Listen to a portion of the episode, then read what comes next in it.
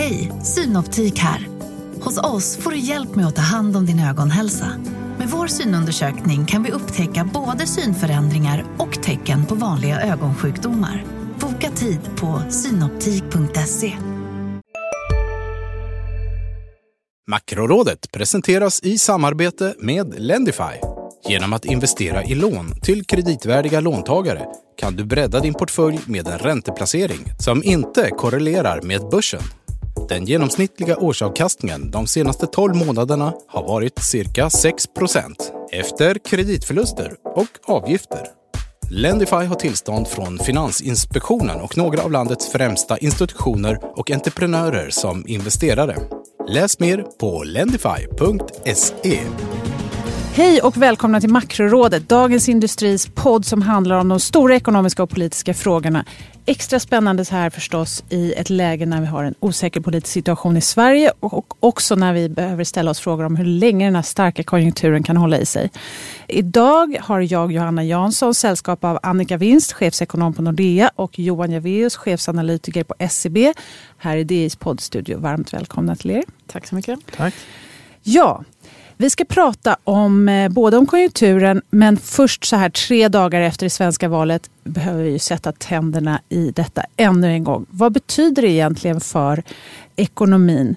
Vi väntar fortfarande på det slutgiltiga valresultatet men och många av oss har ju pratat om hur osäkert det här är och de negativa effekterna av den här politiska osäkerheten. Men kan det finnas positiva effekter av det som vi faktiskt ser nu. Att det ökar pressen kanske på samarbete mellan partierna. och så där. Vad säger du Johan? Vad betyder det här för ekonomin? Ja, det är precis som du säger. Det är ju jättesvårt att veta i dagsläget eftersom vi inte vet hur en ny regering kommer att se ut. Men om man tänker sig ett best case scenario där vi faktiskt får någon form av samarbete över blockgränserna så tror jag att det skulle kunna öppna upp för att vi i så fall också kan få en, en massa strukturreformer på plats som behövs och som man har pratat om länge men som man inte riktigt har kommit överens om. Hur många behöver samarbeta då? Alltså, måste man gå över blockgränserna eller hur, hur ser du på det här? Hur stort samarbete behövs för att få till de här strukturreformerna? Ja, det börjar man ju ha breda överenskommelser. För tanken är ju att man ska komma överens om någonting som, som ska kunna hålla över nästa val, även om det blir en ny regeringskonstellation då. Så då bör man egentligen ha både Socialdemokraterna och Moderaterna med, med på tåget. Och, och, det är klart att om vi får en, en minoritetsregering som konsekvent kör över motparten, då är det klart att då minskar ju viljan för att samarbeta även i andra frågor tror jag. Så att, eh, det bygger ju på att det blir en god anda i så fall. Vad säger du Annika, kan man, finns det några positiva effekter av att det är lite rörigt nu? Att liksom ur kaos kommer, som fågeln Fenix reser sig ur askan. Vad, finns det sånt? Man skulle kunna önska. Men eh, näringslivet säger ju ganska ofta att de tycker att det är bra att vi har en svag regering för då kan man inte göra så mycket skada. Man gör eh, varken bra eller dåligt, man nej, gör ingenting. Nej, och då mm. får näringslivet sköta sig själv. Jag håller inte med om det utan det finns ju förstås eh, reformer och, som vi behöver göra i Sverige för att vi ska få eh, högre konkurrenskraft eller bättre konkurrenskraft och högre tillväxt. Och det är ju det som Johan eh, pratar om. Och här får man väl vara lite optimistisk om man ska tro att man ska lyckas eh, med, det, med, de, med de här förutsättningarna. Som Men är inte många partier ändå överens om vissa saker? De reformer man ofta pratar om och som ni har diskuterat flera gånger här i makrorådet bland annat, är ju bostadsmarknaden, skattepolitiken och så. Finns det inte ändå... Jo, jag tror att det, här, det, absolut. Och man, hade, man har väl haft ambitionen. Bostadsmarknaden tror jag att man medvetet eh, från lobbyister har eh, knuffat undan från valet för att eh, då är risken stor att politikerna fastnar lovar någonting som de sen måste stå fast vid. Så nu har man liksom haft ett öppet forum för att kunna börja diskutera de här frågorna. Men jag tror det ligger rätt långt bort. Det kommer ta lång tid innan vi får en regering på plats och sen är det annat som för, kommer före. Tar man skatterna till exempel så är, vill man ju oftast helst göra det tidigt i en mandatperiod så att folk hinner glömma det till valet. Eh, och jag tror att det finns en risk att den tiden går. Men om man ska vara åtminstone neutral när man ser på det här så ur ett marknadsperspektiv så har det inte särskilt stor betydelse. Och vi såg ju inga reaktioner alls efter valet, varken på ränta, aktie eller valutamarknaden. Och det handlar ju dels om att aktie och, och räntemarknaden styrs ju globalt helt och hållet. Men det handlar också om att vi har ordning och reda de offentliga finanserna. Så att jag tror att vi kan ha en ganska stökig politisk situation utan att det får några effekter på finansmarknaden. Det globala styr, eh, sa du nu Annika. Och eh, det för oss ju osökt in på nästa ämne här då. Nämligen hur viktigt eh, omvärlden är för Sverige som är en liten öppen ekonomi. Euroområdet är ju vår viktigaste exportmarknad och eh, penningpolitiken där har ju spelat väldigt stor roll för Riksbanken. Nu eh, när jag tittar i alla fall på den senaste statistiken över euroländerna så spretar den lite. Det är ett hyfsat förtroende i många delar av ekonomin men samtidigt så har vi liksom, ser vi en dämpning eller i alla fall inte en fortsatt acceleration av tillväxten. Och vi hade till och med ett fall i tyska industriorder nyligen. Hur ser konjunkturutsikterna ut egentligen och vad betyder det för Sverige? Vill du börja Annika? Ja, vi släppte ju nyligen vår konjunkturrapport och då pratar vi snarare om en avmattning än en lågkonjunktur. Eh, vi har en lägre tillväxt de kommande åren för euroområdet och för Tyskland också som är kanske vår viktigaste eh, handelspartner. Och, eh, men det betyder inte att det är dåliga siffror utan vi har en tillväxttakt på någonstans mellan en och en halv till två. Det får man nog ändå säga är bra för att vara både Tyskland och euroområdet.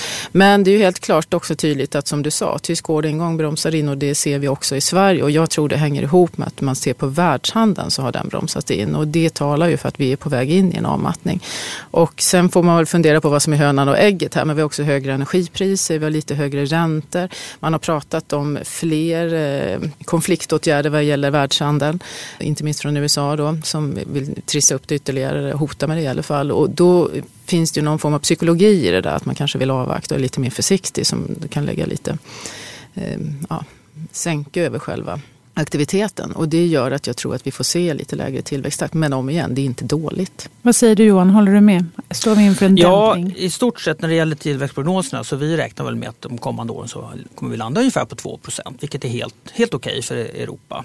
Sen får man också ha i minnet att eh, vi kommer se en liten omläggning av finanspolitiken från att ha varit kontraktiv till att bli lite expansiv och dessutom har vi ju en centralbank även i Europa som är väldigt, väldigt försiktig med att göra några räntehöjningar. Vi tror att det dröjer till efter sommaren nästa år. Så det kommer också stimulera lite. Och arbetsmarknaderna fortsätter att stärkas vilket talar för att vi kommer att få lite, lite stöd där för privat konsumtion och så vidare. Sen så tycker jag när man tittar på europeisk konjunktur eh, så det viktigaste är egentligen vad som händer i USA. För det är oftast USA som är först in i en ny lågkonjunktur. Så att, eh, ska man fundera på vad vi kommer ha för konjunktur de närmaste åren så, så tittar jag nästan mer på USA än vad jag gör på Europa. Och det här med handelsproblematiken och sådär. Det riskerar inte att påverka euroområdet mer än USA? Om det skulle bli ett väldigt stort, eh, en väldigt stor handelskonflikt då är det klart att Europa är faktiskt eh, mer påverkat än USA. Faktum är att Europa är nog den region i världen som kommer lida mest av det. Eh, mm. Nu är inte det vårt scenario att det kommer gå så illa eftersom som sagt, som vi har sagt så många gånger förut, att en, ett handelskrig förlorar alla på, även USA.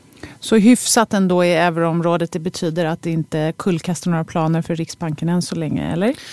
Nej, det, det har svårt att se i alla fall. Mm. Vad säger du Annika? Jag kom bara att tänka på att om man, om man tittar på Sverige så har ju exporten ändå varit en besvikelse hittills i år. Eh, med tanke på hur stark världstillväxten är så har vi legat i stort sett still. Och eh, eh, tittar man på liknande länder som Finland som också är beroende av omvärlden så ser vi samma mönster där och eh, Tyskland då. Så att exportberoende nationer är ju väldigt beroende av just de här världshandelssignalerna. Och nu glömde jag vad du frågade om. Nej, men jag tänkte just det här att... Eh, men en sista fråga kan vi ta bara innan vi lämnar euroområdet. Om ni båda snabbt får välja, vad är mest troligt att euroområdet eller Europa då eh, överraskar positivt eller negativt framöver? Liksom, vilket håll lutar ni åt här? Jag vet inte om det är någon som vill börja. Johan kanske? Ja, det är... Um, jag ser inte någon jättestor potential för några jätteöverraskningar, så kan man säga. Åt men kanske ja. lite mer positivt än vad det är just nu. Ja, men det det låter roligt. Och du då? Ja, jag, jag avviker inte nämnvärt från det. Alltså det. Det som vi tycker är viktigast just nu, det är ju lite som Johan var inne på. Hur länge kan USA hålla ut och hur djup mm. blir nedgången där? Det kommer vara avgörande för mm. förutsättningarna i Europa och för Sverige också. Ni har också med er varsin spaning, nästa del i programmet här. Och eh, vi kommer, då vänds blickarna tillbaka lite till Sverige, eller hur? Jag vet att du Annika tänkte prata lite om eh, er syn på Riksbanken. Mm. Och Riksbanken är väldigt svårbedömd nu. Vi har sex personer i direktionen och just nu är de 3-3. Och det gör ju att det är extra svårt att bedöma hur de... 3-3 för att gå framåt? Ja, antingen höja räntorna inom kort tid. Eh, vi har ju en, en person som har sagt att de redan vill höja. Sen har vi ju två som säger i närtid och sen så har vi då tre personer som säger att det är inget bråttom. Och där i den sista gruppen sitter Stefan Ingves som har utslagsröst. Men om vi börjar med den första gruppen så tittar ju de mycket på inflationsmålet, KPF som jag förstår det. Och Riksbanken har ju nyligen bytt mål eh, till, från KPI till KPF, det vill säga konsumentprisindex med fast ränta. Eh, och det målet når vi, har gjort flera månader i rad. Och eh, det gör ju att de här personerna tycker att ja, men då får man väl se till att höja räntan om man nyligen har eh, bytt och dessutom uppnår det här målet månad efter månad. Den andra gruppen, de tittar på underliggande inflation, det vill säga rensat för olika varugrupper. Och man ska ju vara väl medveten om att KPF inte är något facit. Det är svårt att mäta inflation, man måste vara ödmjuk. Och väldigt många andra centralbanker de rensar för energi, man rensar för livsmedel och så vidare. Priser som är volatila, som är svårt för svenska centralbanken att styra. Energipriserna sätts ju till exempel internationellt. Och i den miljön, då man tittar på KPF exklusive energi, så är inflationen bara på 1,3 procent. Alltså långt ifrån målet. Och Hej, Ulf Kristersson här. På många sätt är det en mörk tid vi lever i. Men nu tar vi ett stort steg för att göra Sverige till en tryggare och säkrare plats. Sverige är nu medlem i Nato. En för alla, alla för en. Har du också valt att bli egen?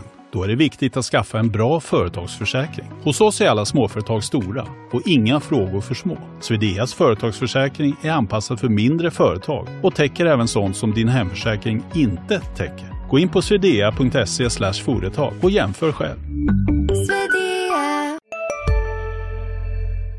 Och vi kommer tillfälligt få inflation som går upp eh, lite grann, men det är tillfälligt. När de här eh, energipriserna faller ur, då får man ta bort en hel procentenhet eh, lite längre fram.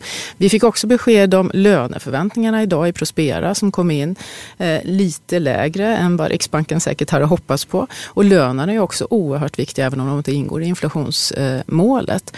Så att eh, nu, nu står vi i ett vägskäl där eh, ja, KPF som är deras mål faktiskt uppnår det men det är förmodligen tillfälligt. Och det gör att vi tror att man kommer att avvakta. Och det blir ingen räntehöjning varken i december eller februari som de själva har sagt, utan de behöver vänta ända till ECB höjer räntan och då är det inte svensk inflation som är argumentet utan att det faktiskt är omvärlden som Och då pratar vi någon gång i slutet, slutet av 2019. Mm. Ja. Vad säger du Johan angående Riksbankens möjligheter att höja räntan i närtid? Jag kan väl börja med att jag delar väl synen på inflationen. Den kommer inte att ge någon oro på något sätt som gör att man måste höja räntan. Eh, det som gör att vi ändå landar i att man kommer att leverera den här räntehöjningen i februari då, det är att man, man har ju gått och dragit på det här så länge och nu har man tagit ytterligare ett steg när man har identifierat faktiskt två enskilda möten där det här skulle kunna ske. Och ehm, då tror vi att man har så att säga, kommit tillräckligt nära för att också ta beslutet att göra en räntehöjning. Vi får komma ihåg att det är en räntehöjning från minus 0,5 till minus 0,25 så att det, det, det är ju ingenting som är åtstramande på något sätt. Nej, och där var ju Stefan Ingves väldigt tydlig med att vi pratar 25 punkter nu. Eh, och, och, det är bra att de är tydliga. Däremot tycker jag det är lite märkligt när de gör jämförelsen att man har provat att höja mindre än 25 punkter tidiga skede och jämför med 90-talet. Då hade vi ju helt andra räntenivåer. Så man, mm. om man ändrar räntan med 10 punkter på de nivåerna vi hade på 90-talet så får ju det en helt annan procentuell effekt på hushållens plånböcker än om man gör det i dagsläget. Mm. Johan, du har med dig en spaning som också lite länkad till det här med inflationen, kanske på lite, ännu lite längre sikt än bara de närmsta månaderna. E-handel. Ja, och kanske mer specifikt e-handel med mat. Har ni provat att handla mat på nätet någon gång? Japp, absolut. Mm, ja, och länge sedan, men har eh, har sen blivit mer av en ludit och gått till den fysiska butiken. Men berätta gärna. Ja, men det är ju fortfarande rätt så få som gör det här, i alla fall regelbundet. Bara knappt 2% av eh, den totala. Och det är färre än i omvärlden, eller hur? Ja, det ja. finns lite olika i olika länder. Då, men det finns många länder som har mycket mer. Då, då. Och, eh, Poängen är att om vi så att säga, skulle börja migrera, börja handla mer mat på nätet skulle kunna få rätt så stora effekter på massa olika områden i samhället. Och eh, dels så kan man säga om vi, om vi summerar på hur mycket tid vi spenderar på att åka och handla mat, veckohandla och handla i affärer över, överhuvudtaget när det gäller dagligvaror. Då, alltså, det är två, två veckor, två arbetsveckor per år som vi då skulle kunna frigöra och, och få göra andra saker på om vi då valde att lägga, lägga ut det här på, eh, på, på nätet. Och eh, värdet av den här arbetstiden det är 200 miljarder kronor. Och det skulle man kunna säga att det, det, det, skulle kunna vara ett approximativt sätt att säga att så mycket betalningsvilja finns det då för att, att, att leja ut det här till, till någon annan. Eh, skulle man göra det här, säg att vi, vi skulle, 10 procent av hushållen skulle välja att köpa en timme hjälp med att handla mat per, per vecka. Det skulle kunna skapa över 12 000 nya jobb enkla jobb som den här ekonomin är i. för att leverera maten och packa Plocka ihop den. maten, leverera maten, göra hela det, det arbete som vi idag gör själva. Som är ju oavlönat hushållsarbete idag. Men det är klart att vi behöver fler enkla jobb i det här landet. Och det här tycker jag skulle vara ett bra sätt att kunna skapa Varför fler Varför har det inte jobb. hänt hittills då? Dels så tror jag att det handlar om att den här typen av konsumentbeteenden tar tid att förändra. Sen behöver man också, eh, det kostar ju lite pengar att få den här tjänsten utförd, det är ju inte gratis. Och jag tror att ett sätt att ge det här en extra skjuts det skulle vara att uh, göra det här rutavdragsberättigat. För det är det inte idag. Till skillnad från många andra tjänster som vi, som vi använder i vardagen. Då. Så att det, det, tror jag är en Själva en hemkörningen av maten då menar Både du? Både ihopplockandet uh, och hemkörningen. Ja, men inte själva matvarorna då såklart? Nej, de kan man nej. väl inte dra av. Nej. Bara för att förtydliga. Det skulle vara jättebra för miljön. Ja. Istället för att alla tar sin egen bil och, och åker till affären så har man en bil som kör ut varor till, till många hushåll samtidigt. Och om vi nu då, för att komma in lite på det här med Annikas eh, spaning om låg inflation. Så jag menar mat som varugrupp, det är, det är 15 procent av Riksbankens eh, eh KPI-index. Och eh, idag så är, i och med att mat inte handlas på nätet, så är den också befriad från den här priskonkurrensen som finns på väldigt mycket an, andra saker som vi köper på nätet. Och skulle det här med mat på nätet växa från en nischprodukt till att bli någon form av massprodukt, då är det klart att då kommer vi också få se mycket mer av den här typen av prisjämförelser. Det finns faktiskt redan idag. Du kan knappa in din matkasse och så söker den här tjänsten igenom de butiker som finns i ditt närområde och så väljer den ut där, den butik där det är billigast att handla just de varorna du vill ha den veckan. Och det är klart att då, då, då kommer det här kunna bli ytterligare en strukturell huvudverk för Riksbanken som, som kommer att pressa priser.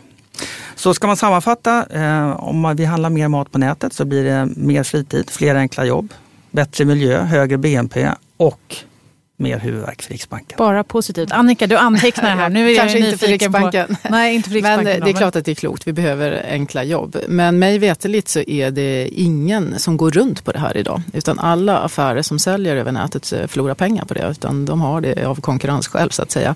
Eh, och det jag tror man måste gå vidare här med det är själva transporterna eh, som är ett bekymmer. Och här skulle jag man behöver ha en obruten kylkedja från... Ja, det eller? måste vara smidigare och enklare att hitta mm. bättre lösningar. Och eh, framförallt om man ska tänka på miljön, då gäller det också att man ska inte köra ut till ett område med en kasse, utan här gäller det att, att eh, tänka till på ett effektivt sätt. Men för att också då bidra med lite nya jobb så tänker jag att i framtiden kanske är så att vi också ska ha vaktmästare.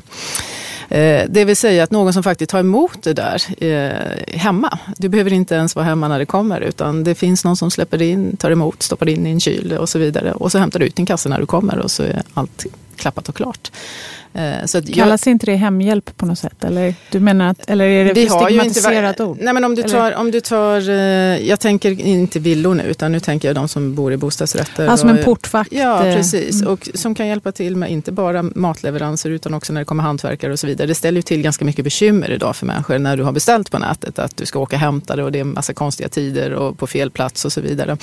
Eh, och är man då inte hemma så måste någon släppas in och så vidare. Så att, eh, det finns kanske en framtid även för eh, vaktmästare i, när man bor i bostadsrätter. Och inte minst, för det där är ett, ett jätteviktigt problem som Annika tar upp, att få den här enkla smidiga leveransen. Men det finns sådana här elektroniska lås nu, där du knappar in en mm. kod istället för att använda nyckeln. Men då gäller det att lita på de som kommer? Absolut, allt handlar om tillit. Mm. Ja, spännande. Det är helt klart så att eh, digitaliseringen kommer eh, förändra mycket. Eh, men, och det ska bli spännande att se precis hur mycket, hur mycket det blir. Den närmaste veckan då eh, har ni också tittat på. Vad kommer ni hålla ögonen på extra mycket de närmaste dagarna? Med tanke på min spaning så är det ju självklart protokollet från Riksbanken som kommer i nästa vecka. Det blir väldigt viktigt att höra vad de olika individerna säger. de här tre mot tre, hur har de resonerat? Ja, vad lägger de vikt på? Vad lägger de inte vikt på? Hur uttrycker man sig? Det tror jag kommer vara viktigt för marknaden att eh, ja, se. Och det, det spretar ju lite grann. Riksbanken har ju gång på gång flyttat fram sin första räntehöjning eh, och det gör att det skapar en osäkerhet. Och sen innan det, på fredag, får vi ju inflationssiffror och det är ju liksom grunden för hur Riksbanken fattar beslut. Mm, det är spännande. Och Johan, du, eh, det finns lite andra, apropå vi pratade om omvärlden och euroområdet eh, och betydelsen för Riksbanken. Där händer också grejer i veckan, eller hur? Ja, vi har ju räntebesked då från, eh, från ECB och även från Bank of England. Och ska vi hålla oss lite på hemmaplan så har vi också på torsdag BNP-siffror för Sverige. Det andra estimatet då för andra kvartalet. Då. Men, men det blir ovanligt spännande eftersom andra kvartalet är sån här snabb Ja, och det var väldigt estimat. starkt också. Ja. Så att, en, en viss nedrevidering kanske man ska räkna med. Mm. Ja, det blir spännande. Också förstås måste vi hålla ögonen på vad som händer med, antar jag, med regeringsbildningen. Även om det då spelar mindre roll för finansiella marknaderna än vad man kanske, i alla fall på kort sikt. Och sen är det också en annan grej vi måste hålla ögonen på. För att om eh, en, eller om en vecka så ska vi också ha ett makroråd special som sänder direkt live från Myntkabinettet här i Stockholm den 19 september. Och då ska du också vara med Johan, eller hur? Ja, jag har fått äran ja. att vara med då också. Ja, det ska bli jättespännande. Det är första gången vi gör något sånt och då hoppas vi att ni lyssnar. Eh, det finns även möjlighet för publiken som är där att ställa frågor och så. Så det blir lite annorlunda och vi ska prata bland annat om att det har gått nu tio år sedan konkursen i Lehman Brothers. Missa inte det. Eh, stort tack så länge och på återhörande. Makrorådet från Dagens Industri. Podden klipps av Umami Produktion. Ansvarig utgivare Peter Fällman.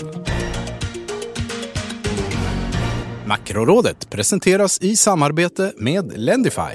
Genom att investera i lån till kreditvärdiga låntagare kan du bredda din portfölj med en ränteplacering som inte korrelerar med börsen.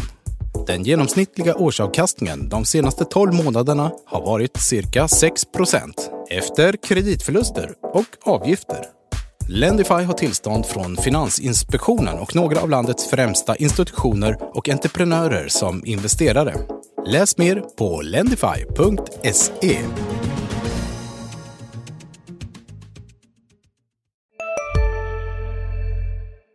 Hej, Susanne Axel här. När du gör som jag och listar dig på en av Krys vårdcentraler får du en fast läkarkontakt som kan din sjukdomshistoria. Du får träffa erfarna specialister, tillgång till lättakuten och så kan du chatta med vårdpersonalen. Så gör ditt viktigaste val idag, lista dig hos Kry. Ni är med om det största och det största är den minsta. Ni minns de första ögonblicken och den där blicken gör er starkare. Så starka att ni är ömtåliga. Men hittar trygghet i Sveriges populäraste barnförsäkring. Trygg Hansa. Trygghet för livet.